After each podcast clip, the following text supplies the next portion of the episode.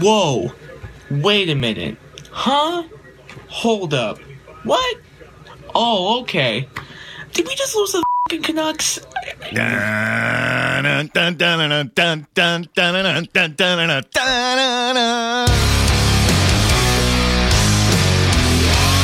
You're listening to Halford and Bruff.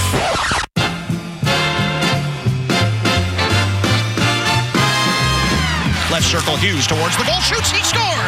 Quinn Hughes with a wrister off the left wing. Yeah, I think we grinded pretty well. I mean, we hung in there. Juan Soto, he is someone that the Blue Jays are looking at. To the receiver's leg, hitting out of bounds, his butt cheek hit inbound. that hurt like a butt cheek on a stick.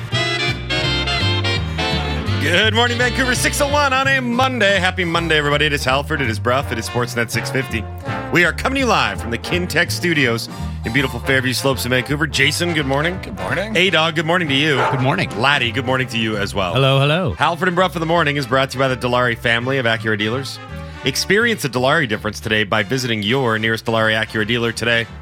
Uh, we are uh, in hour one of the program, and that's just great. That is just awesome.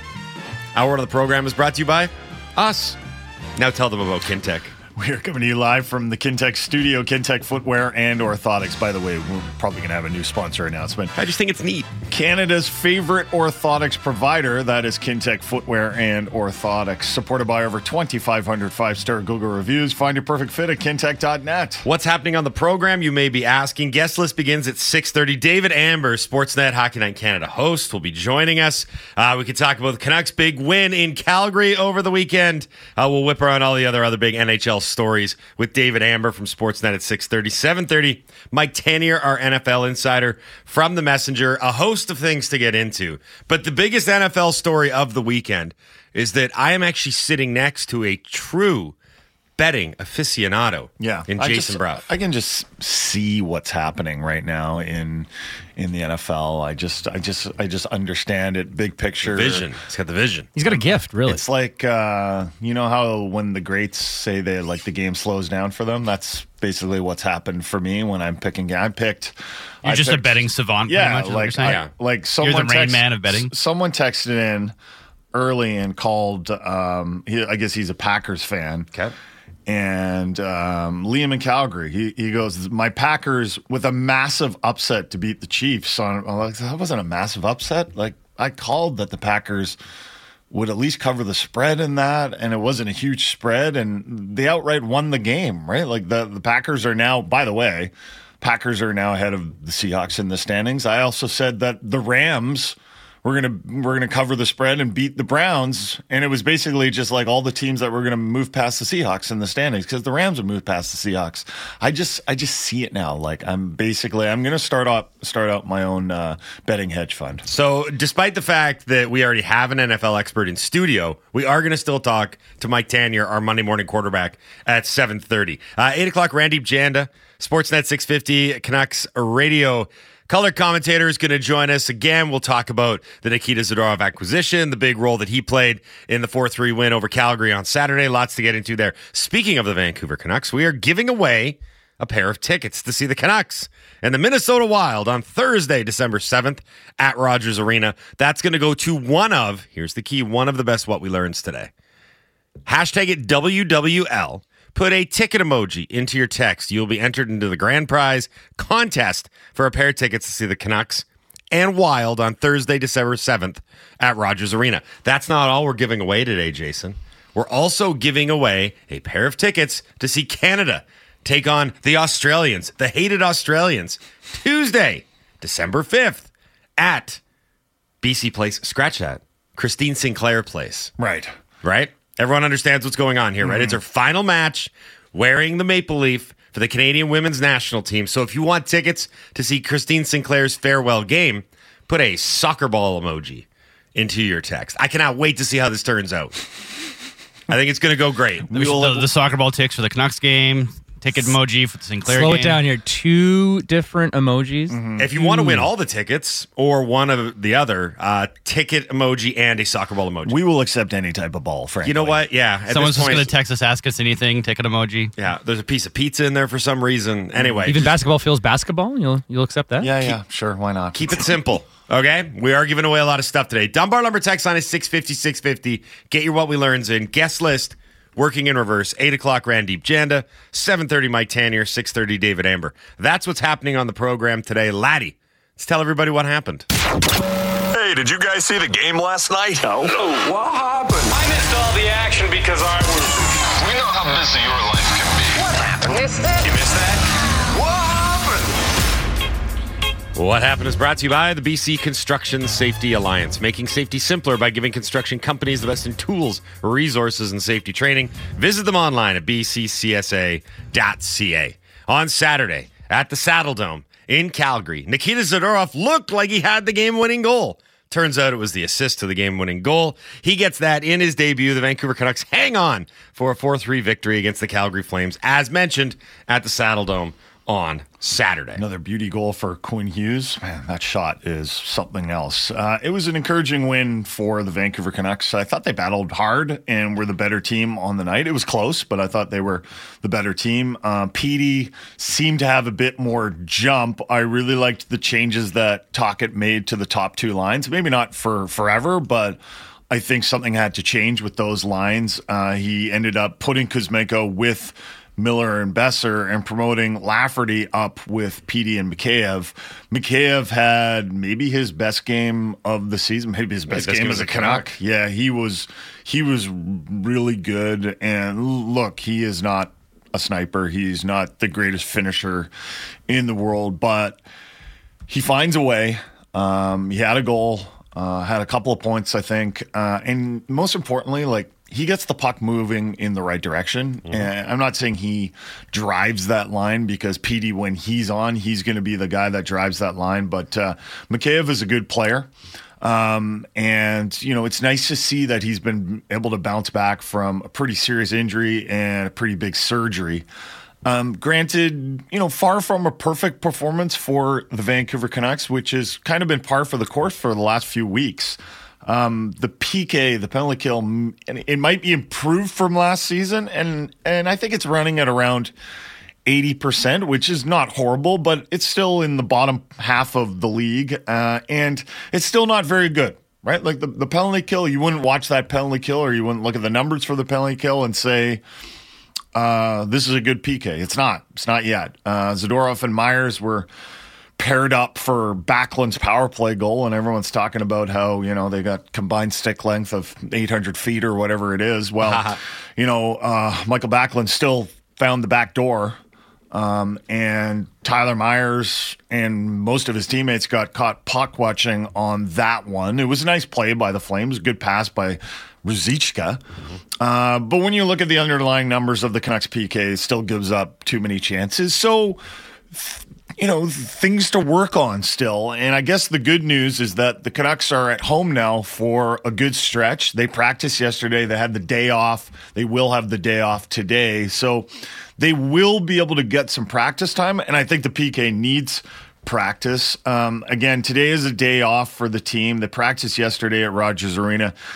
Five straight games at home now, starting Tuesday Gotta eat. against Gotta eat. starting Tuesday against the New Jersey Devils. Uh, the Canucks are eight two and one at Rogers Arena. Their only regulation losses were to Seattle and remember their last home game against the Vegas Golden Knights that uh, didn't go so well. They also lost to the Rangers in overtime because the ref blew a call.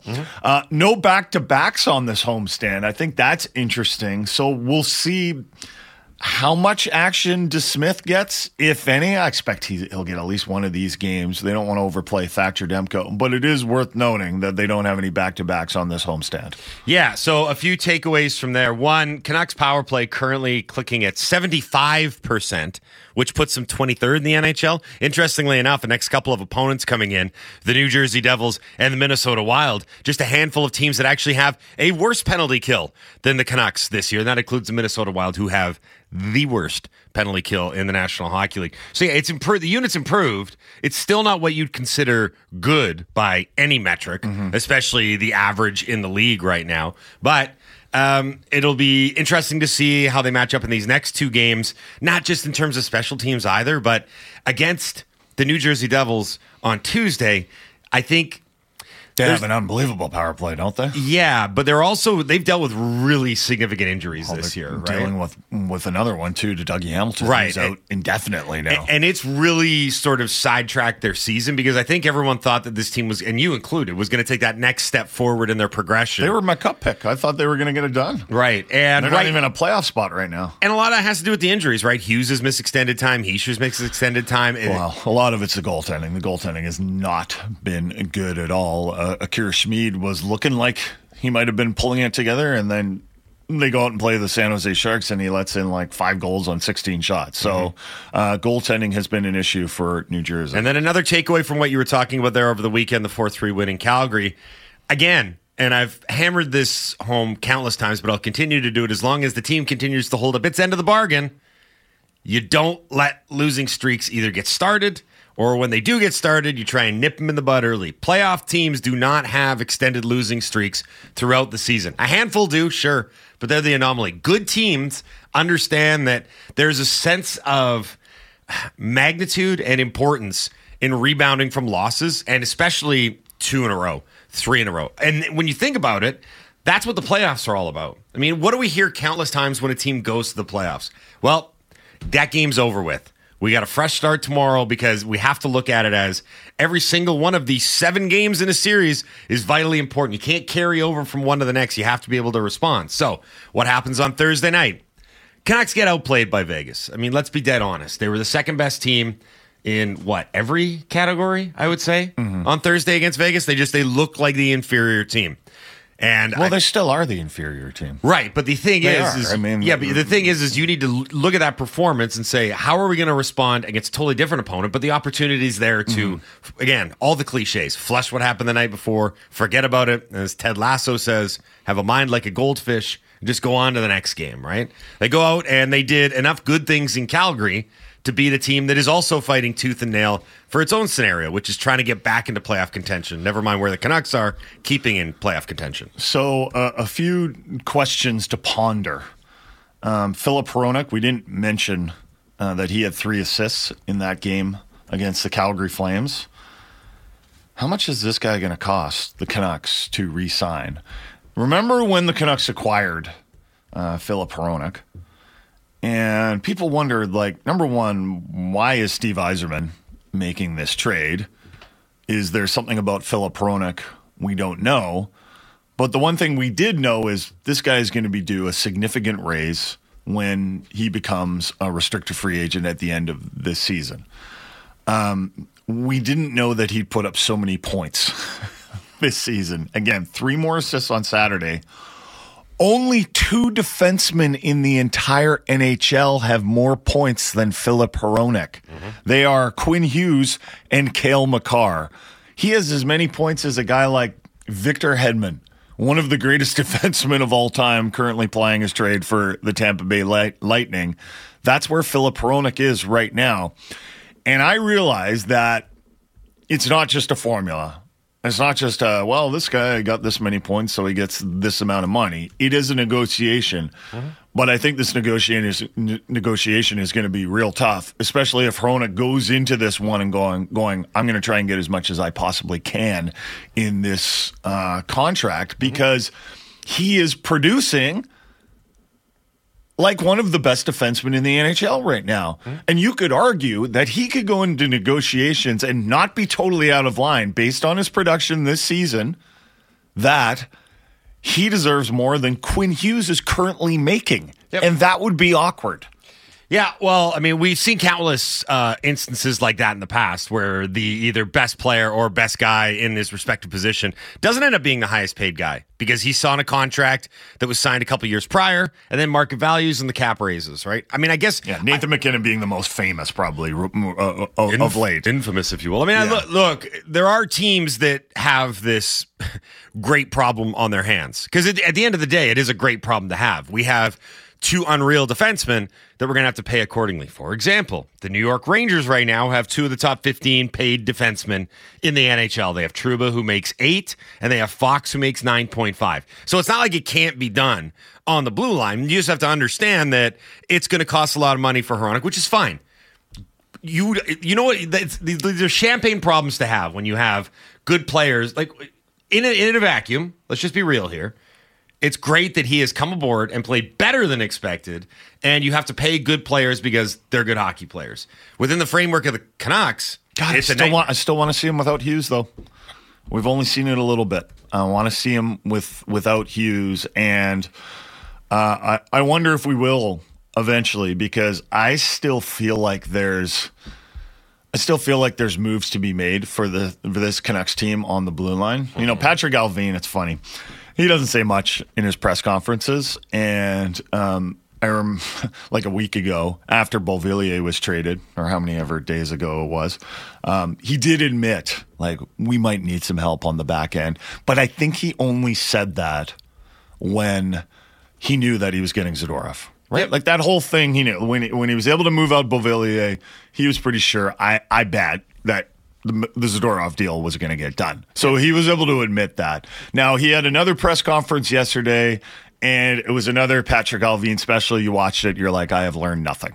Right, right. and and I, but I just do wonder how much more is going to be done on this back end because the Ethan Bear, he's out there, right?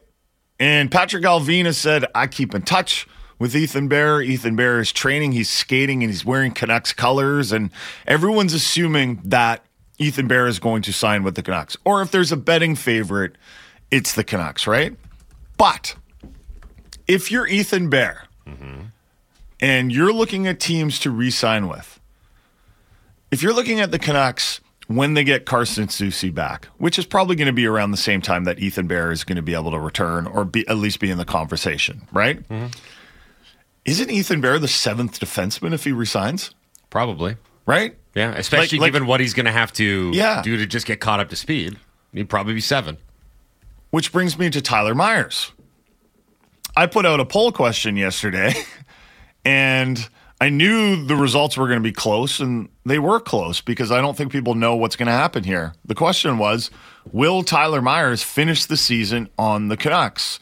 It's got over 2,000 votes. 52% say yes, 48% say no. It was tied 50 50 for a while. Yep. And I think what Tyler rep- Tyler Myers represents is to most Canucks fans cap space, right? They're like, wow, you know, look at what they were able to do by trading Beauvillier. They were able to get Nikita Zadorov in the door. If they're able to clear six million dollars in cap space by signing uh, by trading Tyler Myers, well, of course they'd be able to re-sign Ethan Bear. I think they can do that without trading Tyler Myers. But then maybe they can get a top six winger, or maybe they get a defenseman that better fits with the Canucks. Sure. And Tyler Myers, listen, he has had a very up and down season. And there have been times when he's been expected to play too much, and it's shown. You know, I don't. He's not a top four defenseman in the NHL. The problem is there's not an obvious top four guy on the Canucks to replace him. So I really wonder if Patrik Allvin has a few more moves left in him. Uh, I don't know what's going to happen with Tyler Myers. It probably depends if there's an op. He's got a he's got a limited no trade list, so that could complicate things. Uh, what do you think is going to happen? What do you think Patrik Allvin is thinking? He's done a good job of moving pieces on the chessboard so far. Like nice execution with Beauvillier out, Zadorov in. And I wonder if he looks at this situation and says it's the most obvious and logical move to make is to try and get off this money, try and find someone that fits the group a little bit better. It's going to be difficult because, again, he seems to be the only general manager making moves in the NHL right now. There's been eight trades in the league consummated since training camp opened. The Canucks have made five of them. So I give them credit for being able to move pieces around in what's really been a jammed up and log jammed trade market. I mean, I don't know if you heard Friedge on the weekend talking about what happened between Calgary and Toronto, but the general consensus was Toronto wanted Zadorov and Tanev mm-hmm. out of Calgary. The issue was they needed Calgary to retain on not one of them, but both of them because they have no cap space whatsoever. And Calgary's like, like, I want Zadorov and I want Tanev. And then Craig Conroy said, You'll get nothing and like it. He's like, Here's the thing, though. You That's need a Caddyshack reference. you need to Cat- keep half the money reference. on on both of them. So I go back to Allvin here. I think he's going to be super motivated to try and move Myers, and I would not be surprised if it gets done. But now it feels like everyone's in this waiting game If the longer we go along, the more cap space we can accrue, the less of a cap hit it gets as we get closer to February. Now, I want to also add another wrinkle to all this because some people may be wondering why are you guys talking so much about trades and contracts? It's because it's still a very, very ongoing, fluid, and vitally important situation for the Vancouver Canucks. Because another thing Friedge dropped on Saturday was like, oh, yeah, by the way, the Pettersson extension. We should have an update on this one. Uh, this is from Elliotte Friedman on Saturday night talking about how the Canucks and their general manager, Patrik Allvin, met with Elias Pettersson in his camp during the recent Western Road swing over American Thanksgiving. Uh, here's Friedge with more. You know, there was just a meeting on the recent road trip. Canucks, uh, Pettersson, and the GM, Patrik Allvin, two of them face to face. Just a simple conversation. Just, you know, how are things going? Pettersson was on a blistering pace at the start of the year. Nobody's expected to keep that up all the way. I just think the two of them talked about what's been going on. And I think the Canucks reiterated that when he's ready, they would like to extend him. So I get when you talk about how much is Filip Hronek's new deal going to cost? How much is Elias Pettersson's new deal going to cost? You start to look at the cap dynamics and it's an ongoing tricky situation. So you have a team that is uh, been terrific to start the year. Looks like it's going to be on the road to getting back into the playoffs. But the sustainability long term is why you keep talking about what is going to happen under the cap moving forward because every dollar is is so important and the incremental you know lifting of the ceiling that's not a lot and you know I, I was reading something over the weekend from patrick johnston pointing out they may need to have a push to see some of these guys that are maybe not necessarily ready ready but close enough to being ready and this is where we talk about guys on ELCs coming in and providing something. Mm-hmm. Because if you're going to talk about, well, how do you solve the problem? How do you get a, a, a, team that's cap compliant? Throughout history, if you look at it, a lot of the contending teams had guys coming in on their entry level deals and not just holding their own or learning the NHL, but contributing. Right. Well, I wonder if they're going to fast track a guy like Lekkerimaki. I wonder if they're going to fast track a guy like Tom Willander. It sure seems like one of the most logical answers, mm-hmm. right? Because but also one of the most dangerous answers, sure. and one of the things that they've said they're not going to do. They're yeah. not going to rush players into positions where they're not ready and they're not in a position to succeed, especially when it comes to their young blue chip prospects, of which they don't have many. No, they have two, maybe 3 mm-hmm. and pushing them into the lineup can be dangerous. It can be super risky, especially if you're a team that's not rebuilding, but you want to make the playoffs and you have postseason aspirations. But it's going to be really fascinating to see how these two play out because, God, it feels like Allvin in this front office, there's no time for rest, right? Mm-hmm. There's the current situation, which is figure out this blue line, get it up to a place where we're going to be a competent team night after night so that we can compete for the playoffs. And then also dealing with the long term. What's going to happen with Hronek? What's going to happen with Pettersson? How are we going to get this thing cap compliant? Okay. Um, there was a, we got a lot of texts into the Dunbar Lumber text line, and someone texted in, Myers and Garland are the extra money that the Canucks are going to need. Well, Myers is definitely coming off the books at the end of the season. Um, Garland is really starting to frustrate me watching him. His lack of finish. I I just I mean I was he is getting hard to watch out there because he does do some good things. He's kind of like uh, you know what I said about Mikheyev. Like he's not a sniper, but he gets the puck going in the right direction. If that third line had any finish, if, uh, if any finish, mm-hmm. Dakota Joshua, the amount of chances in tight that that guy gets like if he had hands, and you know, I know people were like, well, you know, if my aunt had a whatever, you know, like it's my one aunt of those. had wheels, she'd be a bicycle. Yeah, exactly. Yeah. There you go. Mm-hmm. Thanks for finishing that off. Mm-hmm. But you know, uh, it's funny. There was th- there's three players on the Canucks right now that you look at and go, man, they get chances, but they just can't finish. Mikheyev is one of them, uh, and that was the knock on him in Toronto, right? Like, good player, no moves in tight, right? Yeah. And he had he had a breakaway against the Flames where you, his speed was on display. You're like, wow, like that's that's unbelievable. And and then he goes in there and just like shoots it right at the goalie, right? Yeah. You're kind of like, ah, maybe just throw in a shoulder fake or something like that. It's funny because the numbers play out like he's actually. I get what you're saying. Only like, last, had, not right now though. But it's eight and twenty one games. So he's on pace. Yeah, for- that's not good. Yeah, yeah, it's on. Pace. I mean, his goal, his goal against the Flames. I mean, he did score. It was like this weird backhand Yeah. lob wedge that he that he, you know, like but it everyone's like, worked. what was that? Yeah, yeah, But but but Garland and and Joshua, man, like Garland especially, and I get frustrated by his this his stick length. I really do. Like, look, he's getting no leverage on a shot. Right. right. It's it it's so short out there that you're like, how can you expect to get anything on the shot? Um, you know, if he were if he were to start producing on just on an, a league average number of his his chances, he'd have a bunch of goals and he'd be a lot more movable for the Canucks and be, might even do be the point where like actually we want to keep this guy. Yeah, it's going to be uh, very interesting to see how all that plays out. We got a lot more to get to on the program here on the Halford and Bruff Show on Sportsnet 650. Uh, coming up on the other side, David Amber, Hockey Night in Canada Sportsnet NHL host. We can go around the league.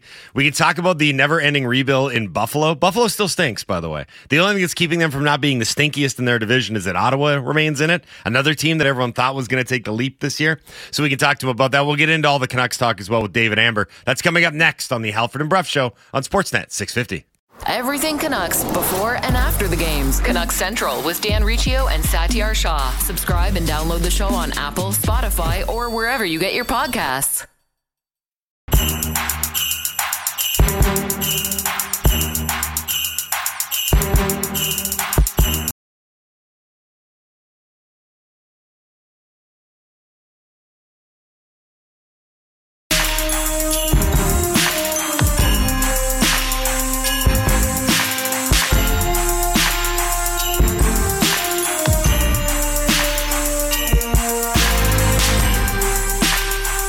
Six thirty-two on a Sunday.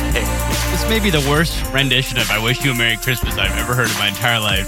Two th- two thoughts here. One, we're doing Christmas music already. Glad he wanted to throw it in every once in a while, Just to bother you. Pepper it in. So this it, is the herky jerkiest version of So bad. yeah, I don't. know. I'm not sure quite what's going on. This is like something played over office speakers ahead of a major incident or something. oh man. So I remember when we used to work at the old building at the old station. We had I don't even know if it's called QMFM anymore. I, they might have changed the name. Radio stations tend to do that. they that. did. I can't remember what it is. They were the ones that would do the 24 7 Yes. Christmas music. Oh, I know. Oh, and I remember the DJs in there. It was like the Simpsons bit with the, the, Yeah. new, the New Year's cafe. It's like, Yeah. please kill me. it's just too much. It's it's a lot, It It- is. and it's it's more than a month because I think they they kicked into overdrive after American Thanksgiving. I don't think it was Yeah. a December one. One of the two stations I worked at in Kamloops did that in December as well. That Once December hit, Radio NL, Radio NL would flip the switch. Yeah. Oh, you get a lot of Christmas music. Please kill me. it was something else. Uh, you are listening to the Halford and Bruff Show on Sportsnet 650. Only a sliver of Christmas music here. Halford and Bruff in, in the morning is brought to you by the Dilawri Acura dealer. Today, uh, we go to the phone lines now. Joining us as he does every Monday here on the program, Hockey Day in Canada Sportsnet NHL host David Amber here on the Halford and Bruff Show on Sportsnet 650. Morning, David. How are you? Good. How are you? We're doing well, David. Enjoy, we enjoyed the uh, Canucks win over the Calgary Flames over the weekend. I have a question for you because you're in Toronto. Um, who was more upset with the Nikita Zadorov trade? Was it Flames fans because they felt it was a bit of a meager return, or was it Toronto Maple Leafs fans who looked at the return and said, or yeah, looked at the the price for Zadorov and said, we couldn't have done that?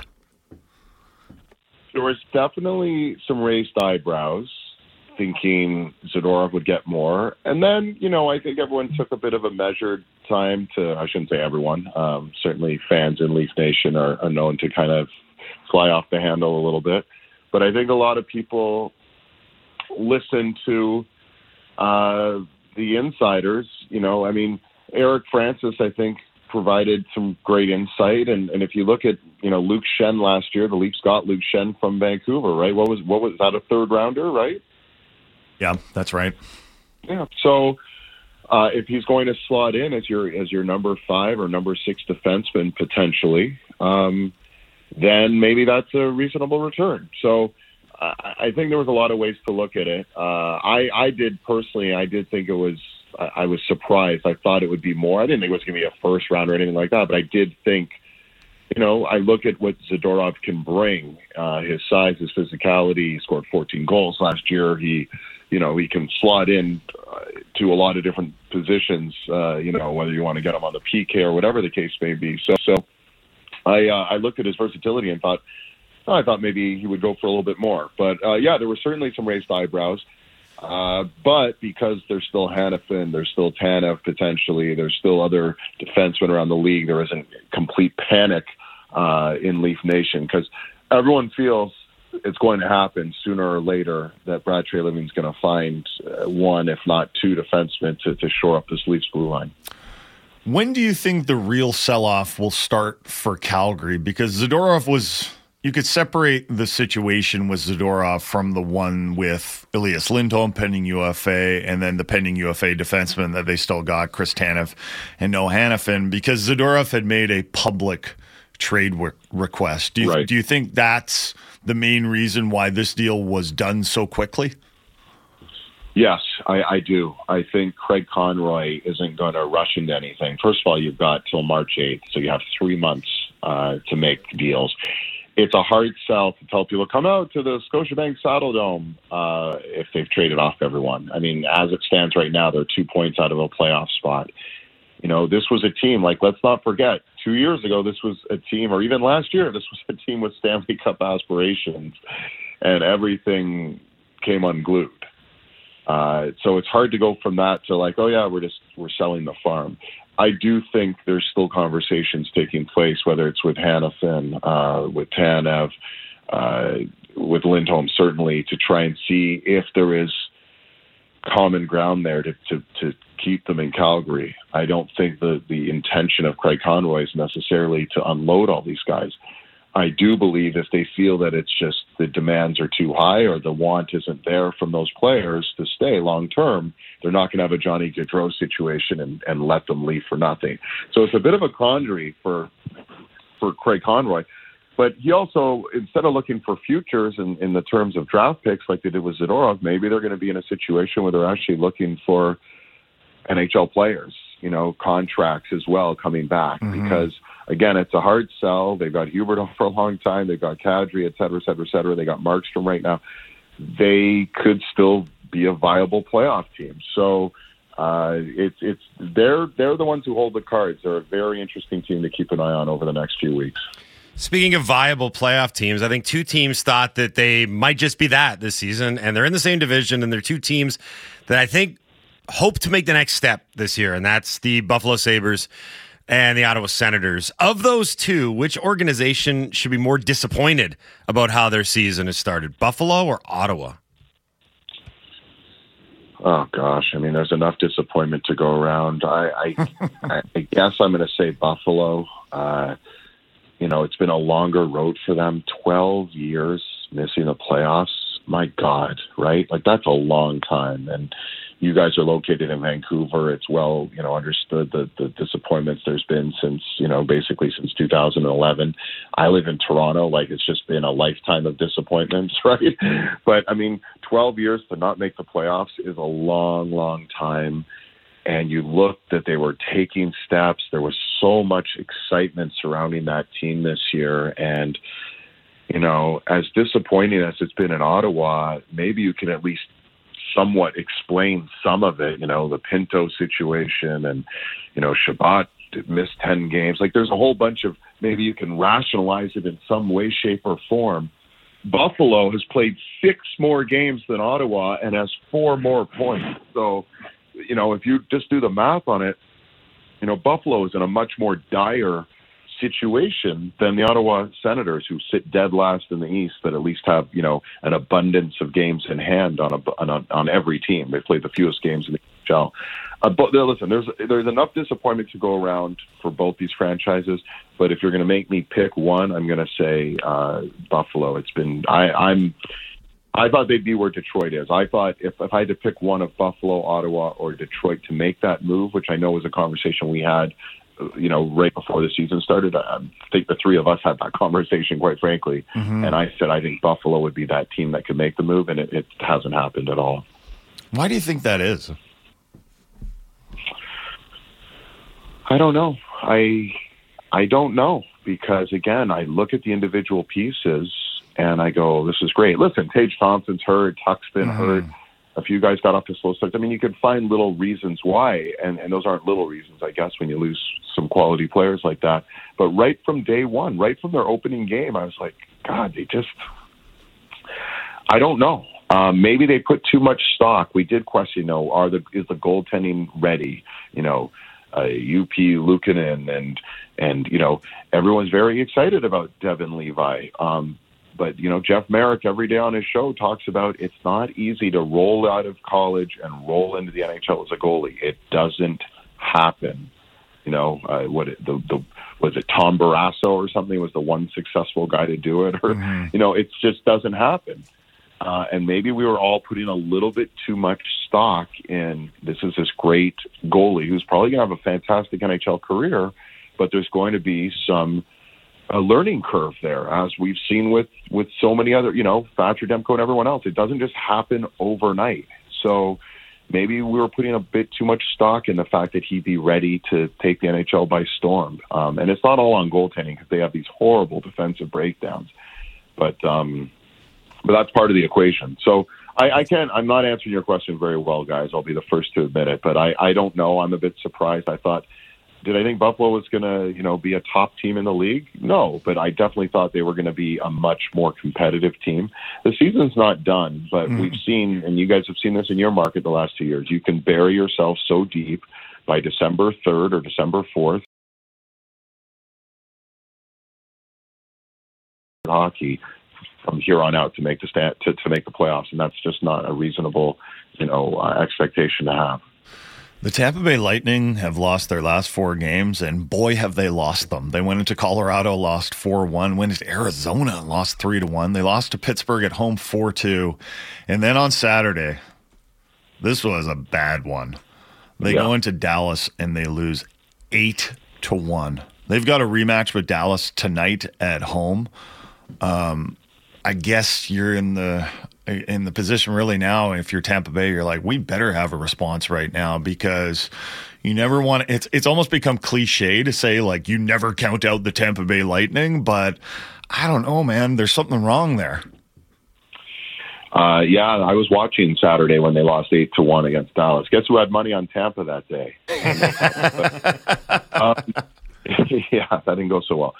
Uh, yeah, I, I, I'm still in the camp of like, I, you know, I'm not counting out Tampa by any means, but they, you know what? There's that level of attrition that does happen, right? Like they've lost a lot of guys, and they they've lost a lot of guys, and there's a lot of tread on those tires. You know, Victor Hedman um, and Stamkos, and all these guys have played a lot of hockey, and, and they're still star players. Don't get me wrong, but it's just you know, even Vasilevskiy, and did he rush back? The expectation was going to be that he'd be back at the end of December, and of course, he comes back a month early. And, you know, if you saw the Jason Robertson goal, the second goal against Dallas, you know, the pre injury Vasilevskiy, those goals don't go in on him. He doesn't let in bad goals. That's why he's Andrei Vasilevskiy.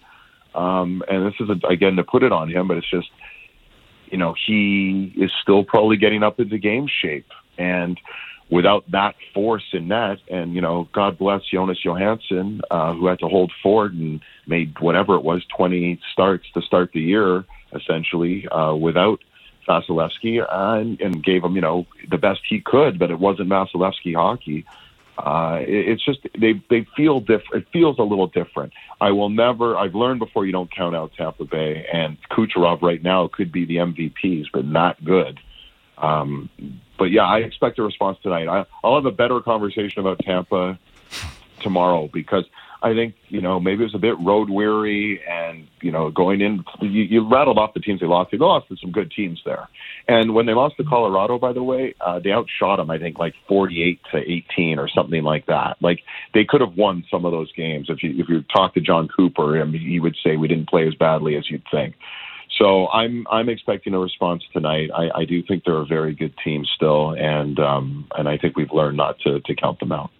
David, this was great, man. Thanks a lot for taking the time to do it. Enjoy all the games tonight, including the Dallas Tampa Bay rematch. We'll do this again next week.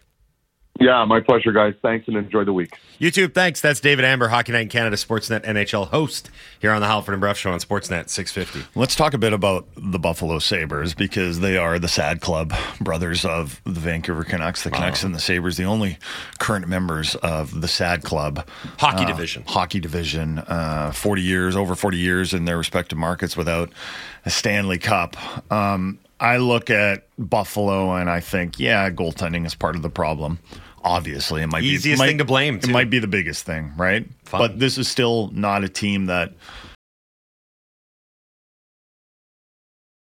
five. They're in the bottom 10 of the league. And, you know, the goaltending is certainly an element, right? But you look at the team and you think, wow, there's some good young players. If you look at their centers, do they have a truly elite number one center? Like, would you put, I know Tage Thompson is hurt right now, but mm-hmm. would you put him in that category? Would you put him up there with a guy like Elias Pettersson if he's on? Like, I, I wouldn't. I wouldn't. I know he's a, he's a, he's a heck of a goal scorer, but I don't know if he's the type of guy that can drive play like you need to in order to be an elite number one center in the NHL. Okay. And I, and I think that's what and I think if you're if you're asking me what's really missing from you're sighing a lot. Yeah, because I, You're I like because he had you sound like you're in pain by this had- conversation. He had 47 goals and 94 points last year. Mm-hmm. It's hard not to call that elite, but I'm sighing because I kind of see what you're saying and I kind of agree with you. He's almost a good stats on bad team guy at this stage. I need to see it. One more long term. Yet he had 38 and 47 goals back to back, so he's done it more than once. I get that, but I need to see it. Uh, like you said, Like who's a better player, Dri- Jack Eichel or Tage Thompson? Jack Eichel. Driving, right? uh, uh, Laddie would and agree. they, and they had they had Jack Eichel, but we all know what happened there. Yeah. You know, Don't Dylan Cozens is a guy who's been coming out and, and like really ripping um, his own team. Like he's been he's Said been going soft. Mm-hmm. he's been going Zadorov on them, right? Too soft, Right uh, now, this season we're playing way too soft, and you're like, well. You know, Dylan Cozens. I, I, listen, I think he's a good player, and they and the Sabres made a big bet on him, big long term bet. And he's one of the guys that needs to step up his game, right? He's supposed to be one of the young, uh, close to elite players on that team. So I'm glad you brought up the Cozens thing because I think this is an important facet of what's gone on in Buffalo. Dylan Cozens called out, he said, We're too soft collectively as a team. We're, we're too soft. He's 22 years old and he is in what, his fourth NHL campaign, and he's not playing great. Mm. And for him to be the guy that steps up and says this thing, I think it's kind of indicative of what the Sabres are. Is it's a bunch of young guys that all have a ton of promise, but they've never won at the NHL level. Like plain and simple. They haven't. None and it's it's often very does, le- similar. does leadership matter in a situation like this? Like, I think it does. I think it, it comes- does. Leadership and coaching. How long has Don Granato been there? I- I think it wonder if the Heat's going to start to build on him soon. I think it comes down to when you talk about a group and you say, "What does winning look like? What does it consi- What does it look like? How do we And everyone win?" on the Sabres like, I don't know. Well, I've grown up in a culture of losing. Right? we had the conversation with Bo Horvat mm-hmm. when he was in Vancouver a few years ago, and part of the conversation was, you know, how do you, when you mature and grow up and learn the game in a losing environment, at what point do you say, okay, now it's time to flip the switch and start winning when you don't know what that looks like? And I know you get you go down a very slippery slope with this conversation because then you start talking about veteran leadership and intangibles and those things matter. But at the same time, your best players have to be your best players. So in Buffalo, Tage Thompson and Dylan Cozens and Rasmus Dahlin have to pull this team out of it because they're the guys that are getting paid the most money and they're the best players on the team. But if they don't know how to do that, mm-hmm. herein lies the problem. And it's why Buffalo is in a 12 year rebuild. Now, it was funny because I found the old video. We did this a month ago, and you and I had a debate, and we clipped the video and everything. Who would you take right now? If you had to take the core of either team, would you take the Vancouver Canucks core or would you take the Buffalo Sabres core? And the Buffalo Sabres core is very, very tantalizing and very intriguing because they've got a lot of guys that are under the age of 24 that are signed long term with very reasonable money that could be a real, real value play mm-hmm. later on. Talking about Dylan Cozens, talking about Rasmus Dahlin, Mattias Samuelsson, Owen Power. Owen Power. Go down the list. They made a lot of big bets on young guys, hoping that in a few years, Alex, the Tuch deals will be. one. You'll look at those and be like, "Wow, Owen Power's only making eight point three five million. Wow, Filip Hronek is making sixteen million a year. right. but when you look at it, you're saying, man, I could really understand why you'd want to pick that Buffalo core. Just look at the talent there and look how mm-hmm. long they're all locked up. And all the boxes are ticked. You got the number one defenseman, you got depth down the middle. You want to, you know, you want a scoring winger? They got those too. I, I was I was honestly laughing at Sabre's Twitter though because that's Sabre's Twitter is angry, but in some ways it's like funnier than Canucks Twitter. Like Canucks Twitter sometimes gets like too angry. Especially you know last year it was like, wow, I'm worried about you. Like there was one reply that I tweeted out from a Sabres fan that made me laugh out loud. And it was just its simplicity. Like the Sabres were losing 5 nothing to Carolina.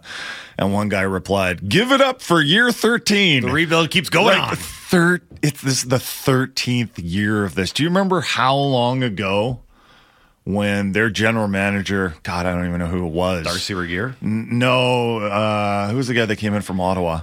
Oh, Murray. Murray came in and said, uh, like, there might be a little bit of suffering first, right? Mm-hmm. They didn't expect this amount of suffering. Like, this suffering in Buffalo, like the constant year after year of this stuff, despite looking at the roster and going, like, look at all this talent we've got. See, and that's we an- need to be good eventually. Well, that's an important thing to bring up too, because when we talk about the culture and the attitude and all those sorts of things, the team and the fan base mirror each other in that regard. Because it's almost like the fans have been so far removed from what winning feels like mm-hmm. that 13 years of losing is all they know.